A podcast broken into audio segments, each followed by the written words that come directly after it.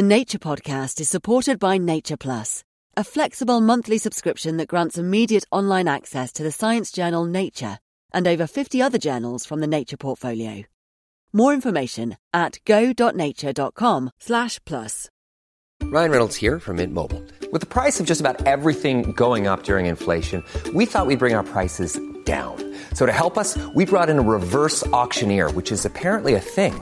Mint Mobile Unlimited Premium Wireless. Ready to get thirty, thirty, ready to get thirty, ready to get twenty, twenty, twenty, ready to get twenty, twenty, ready to get fifteen, fifteen, fifteen, fifteen, just fifteen bucks a month? Sold! Give it a try at mintmobile.com slash switch. forty-five dollars up front for three months plus taxes and fees. Promo rate for new customers for limited time. Unlimited more than forty gigabytes per month. Slows full terms at mint mobile dot com.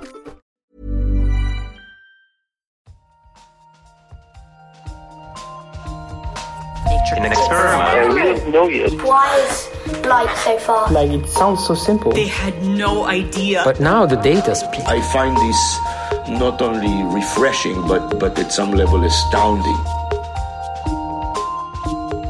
Nature.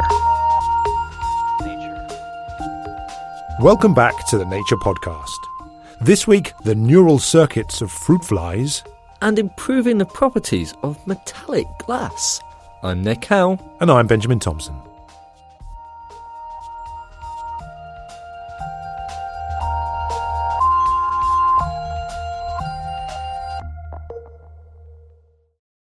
Insect eggs come in a dizzying array of shapes and sizes, and insects lay them in an equally diverse range of environments.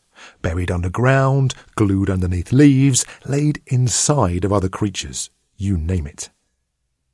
Egg-laying is a tightly controlled process in insects, and it's something that Barry Dixon from the Howard Hughes Medical Institute in the U S is investigating. There are two really fascinating things about it. One is how they decide where to lay eggs, right? They clearly choose out certain sites. And the other is how their egg-laying behavior is regulated by mating, right? It obviously doesn't make much sense for a female to start laying eggs until she's mated to get the sperm to fertilize the eggs. Barry is trying to map the neural basis of behaviour, seeing which neurons have to fire to trigger an output. And he says that fruit fly egg-laying is a great system to use. Many people now are trying to understand the fly brain and any brain at the level of circuits, right? How does a whole behaviour come together? And the egg-laying behaviour is a pretty good model for this, where there's a clear decision when and where to lay an egg. Right. And so we can begin to explain that now in terms of the activities of individual neurons all the way through the female's brain. As circuits go, this one has a fairly clear input, mating, and output, egg-laying. But the full picture of the wiring in between wasn't clear. However, one thing that was understood was the role of a particular molecule. We had known for many, many years that there's a small peptide that the male provides to the female in the ejaculate. It goes by the unfortunate name of the sex peptide. And that peptide then changes the female behavior, and one of the things that it does is initiate egg-laying. The sex peptide was discovered in the nineteen eighties, but it wasn't until the two thousands that Barry and his colleagues got an idea of what it was doing. They showed that this molecule binds to sensory neurons in the uterus of female fruit flies, sending a signal to their brains. That part was relatively easy, but then you get into the brain and it was really difficult, right? I mean, it's just a mess in terms of the neuronal wiring, right? So it was difficult to figure out where that signal went from there. Despite having a brain the size of a poppy seed, fruit flies' brains are still really complex, containing over one hundred thousand neurons. In recent years, researchers have been working to build up a three D map to show the wiring between them in fine detail. Using this map, Barry was able to follow the signal's route through the fruit fly's brains and work out how it affected egg-laying, also known as oviposition. We identified these descending neurons, these neurons descending from the brain, and these neurons turn out to be command-type neurons for oviposition, right? So that means if you activate them, in a female, whether she's mated or not, this will trigger all the motor sequence of oviposition. Conversely, when these neurons were disrupted, fruit flies were unable to lay eggs, even after mating. Barry concluded that these descending neurons must be key to the egg-laying process. So that wraps everything up then, right? Well, not quite. It turns out that female fruit flies are actually very picky about where they lay their eggs. And Barry also identified a set of neurons that feeds into this system. These neurons seem to be involved in selecting the best place for a fruit fly to lay an egg.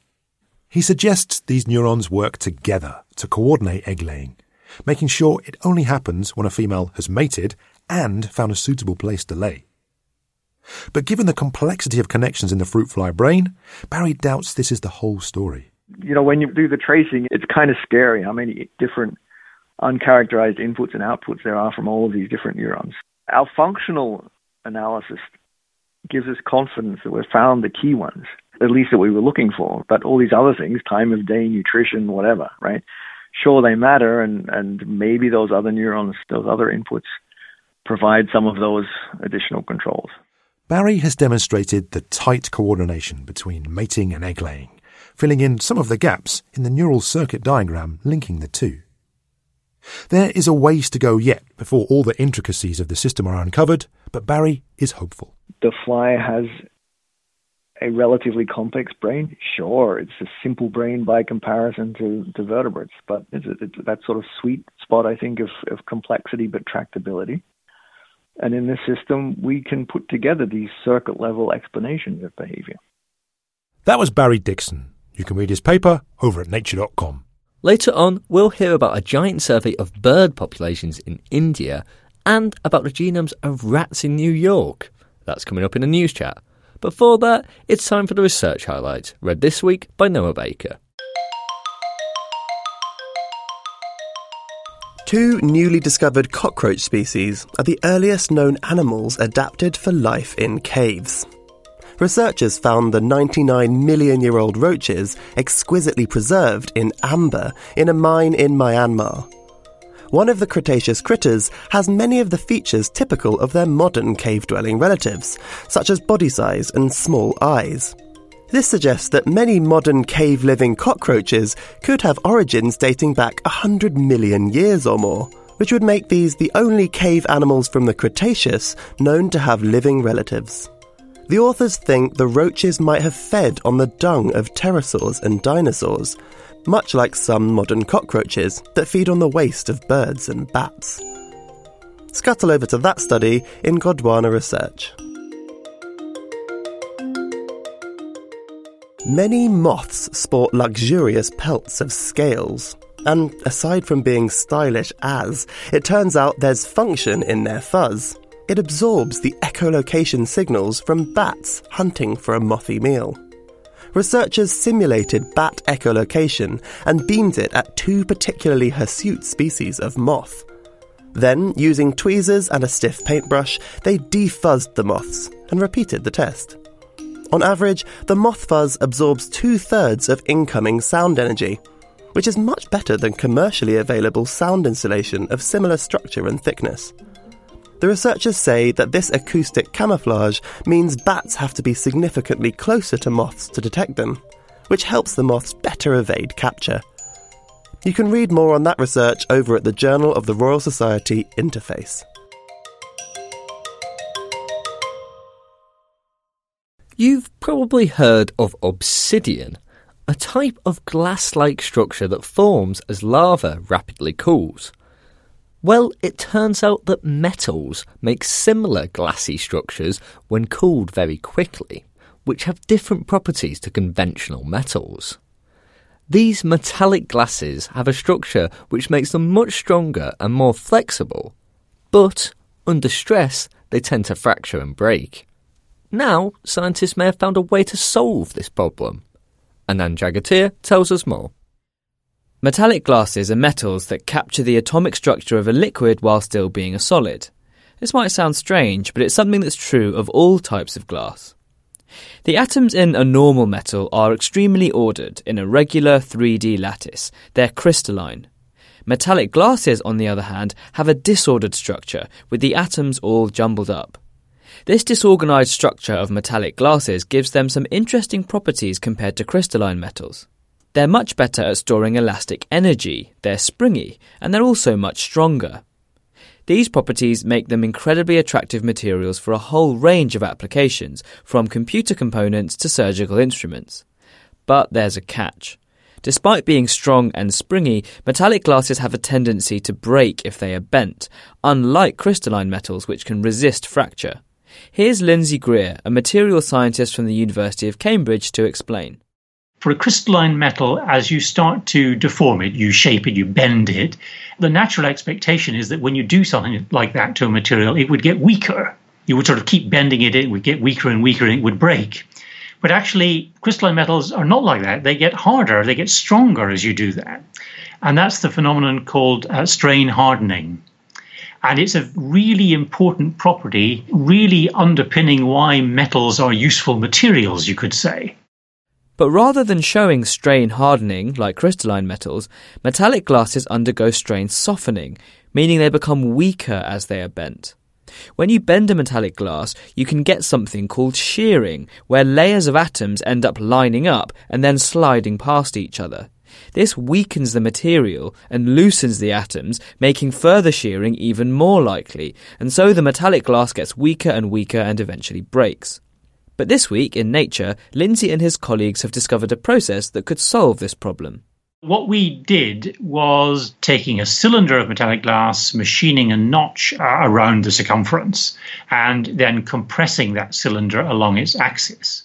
The team then cut out a cylindrical core about three millimetres long and one point five millimetres across out of the middle of this compressed notch cylinder and tested its properties. Well, then when we deform it, it behaves more like a crystalline metal. So it actually shows strain hardening, not strain softening. Uh, it does not have the same uh, yield stress as the original glass. That is lowered, so it is softer. Uh, and that's part of the trade-off. We have essentially traded off a bit of softness for the ability to strain harden. Normally, bending a metallic glass introduces a bit of order into the atoms, and they can line up in a way that causes shearing. But this process of compressing a notched cylinder causes the atoms in the metallic glass to become even more disordered than usual. So bending it doesn't cause shearing. Instead, the atoms pack more closely together, strengthening the material. In other words, strain hardening. So how much of an advance is this research? I reached out to Jan Schroer, a material scientist who wasn't associated with this new study. So to me, the most interesting thing, or, or why I really like this paper, is kind of like in crystalline metals, this, this was done one hundred, almost exactly one hundred years ago, right? That people understood these strain hardening processes. And this has really revolutionized crystalline metals, structural metals, right? And I would say um, this is a very big step. So does this research mean that we'll soon be seeing an explosion in the use of metallic glasses? There are some challenges in my eyes because the process they put a notch in the sample, they load it and take that material out and then characterize it. So that, of course, is not a, a scalable process, right? So the next steps, of course, for the community now has, has to be, how can we create these glasses in the first place? That, of course, is the major work that has to follow now to make this a reality in applications. There is still a way to go then before this process can be adapted to metallic glasses on a larger scale, but in principle it can be done. And if it can be scaled up, then these remarkable materials could be used in some pretty exciting ways. So what this work here has shown is you can create very strong materials that are also very, very tough, I would say, for advanced structural applications, technologies like satellite technology, like maybe robotics, aerospace. That's where you need these properties, right? And this is where we will find this application. It's really then it's an unprecedented material. That was Jan Schroers from Yale University in the U S. You also heard from Lindsay Greer from the University of Cambridge right here in the U K. You can find Lindsay's paper over at nature dot com. Finally on the show, it is time for the news chat, and I'm joined in the studio by Nikki Phillips, Nature's Asia-Pacific Bureau Chief, who's over here in London. Nikki, hi. Hello, thank you for having me. Not at all, Nikki. Well, three stories today, and for the first one, I think it's important we check in again on the covid nineteen coronavirus outbreak. Uh, and listeners, usual caveat applies. We're recording this on Tuesday morning, but go to nature.com slash news for all the latest updates on this. Um, Nikki, what's been going on since the show went live last week? Yes, well, obviously, um, listeners will know that it's been a very serious situation in China, but things seem to have changed in the last week or so in that the number of new cases in China are actually slowing down, but cases in other countries outside China have actually surged. So over the weekend, there was a jump in cases in places like South Korea, in Italy and in Iran. And then a bunch of countries in the Middle East actually reported their first infections. So that's places like Kuwait, Bahrain, Afghanistan and Iraq. So it seems to be shifting from a situation that's just mostly contained in China to something that's spreading to more countries around the world. So cases continue to increase, but in some cases there's been some controversy about how these are counted. Yeah, in China there was a bit of controversy last week because it became apparent that China wasn't counting cases where people tested positive for the virus but they didn't have any symptoms. So these are called asymptomatic cases. And China says that they They haven't been counting these all along because they don't definitely know that these people are infected with the virus. They could just have some traces of the virus in a nasal swab, but they might not be infected and so might not be able to pass the virus on to other people. Now, infectious disease experts that Nature spoke to disagree with this.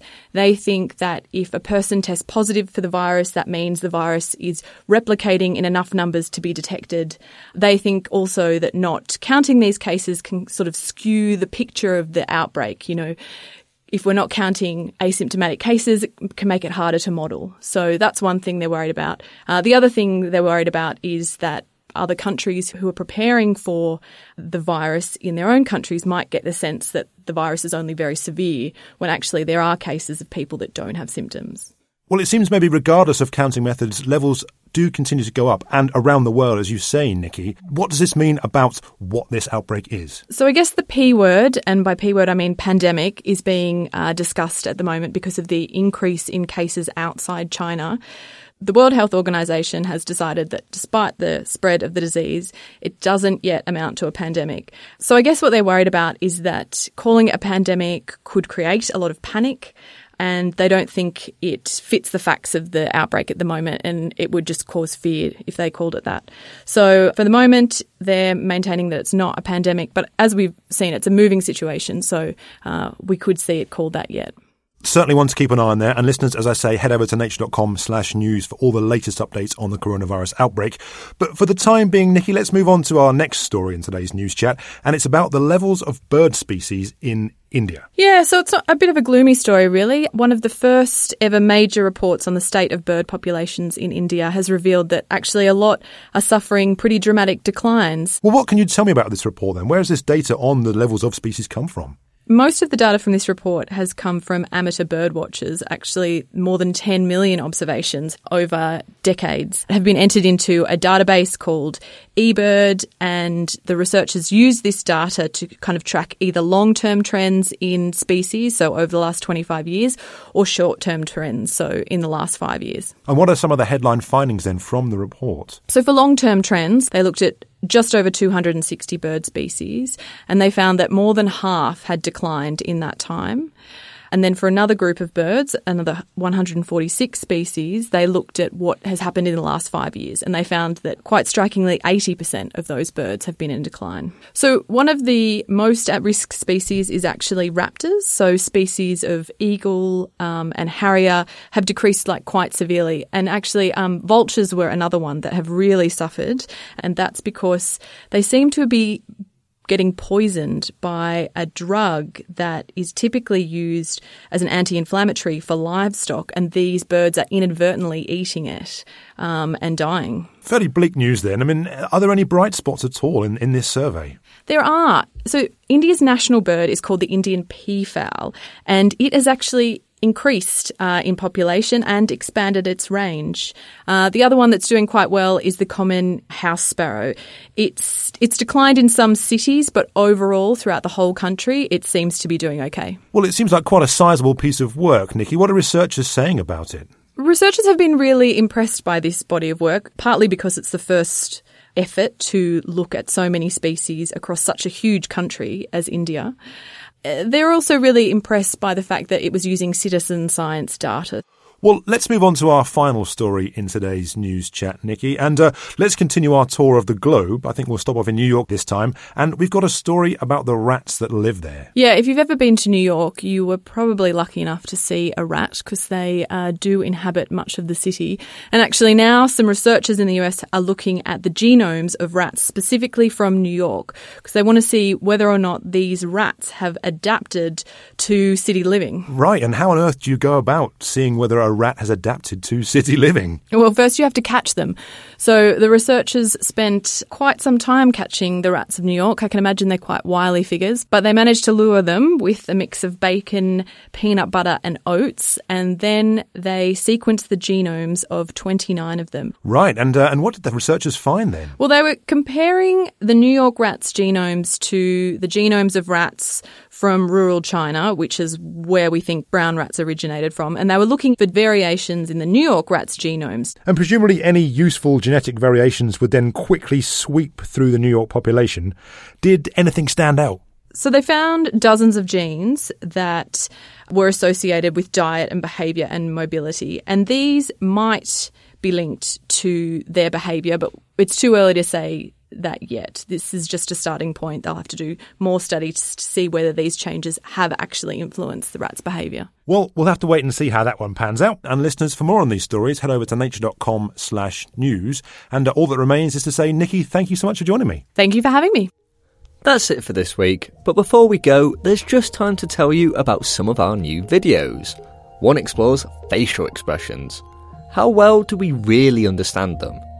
We've also got an animation all about a rare blood disorder. Find both of those over at youtube.com slash nature video channel. I'm Nick Howe. And I'm Benjamin Thompson. Thanks for listening.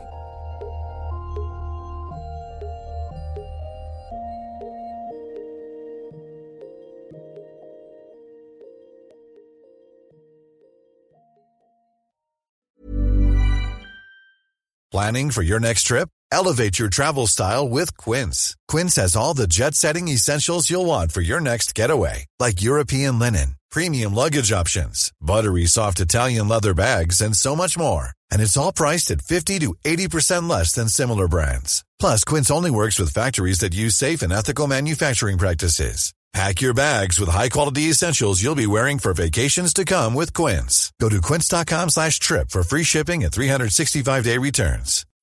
When you need mealtime inspiration, it's worth shopping Kroger, where you'll find over thirty thousand mouth-watering choices that excite your inner foodie. And no matter what tasty choice you make, you'll enjoy our everyday low prices, plus extra ways to save, like digital coupons worth over six hundred dollars each week. You can also save up to one dollar off per gallon at the pump with fuel points. More savings and more inspiring flavors make shopping Kroger worth it every time. Kroger, fresh for everyone. Fuel restrictions apply.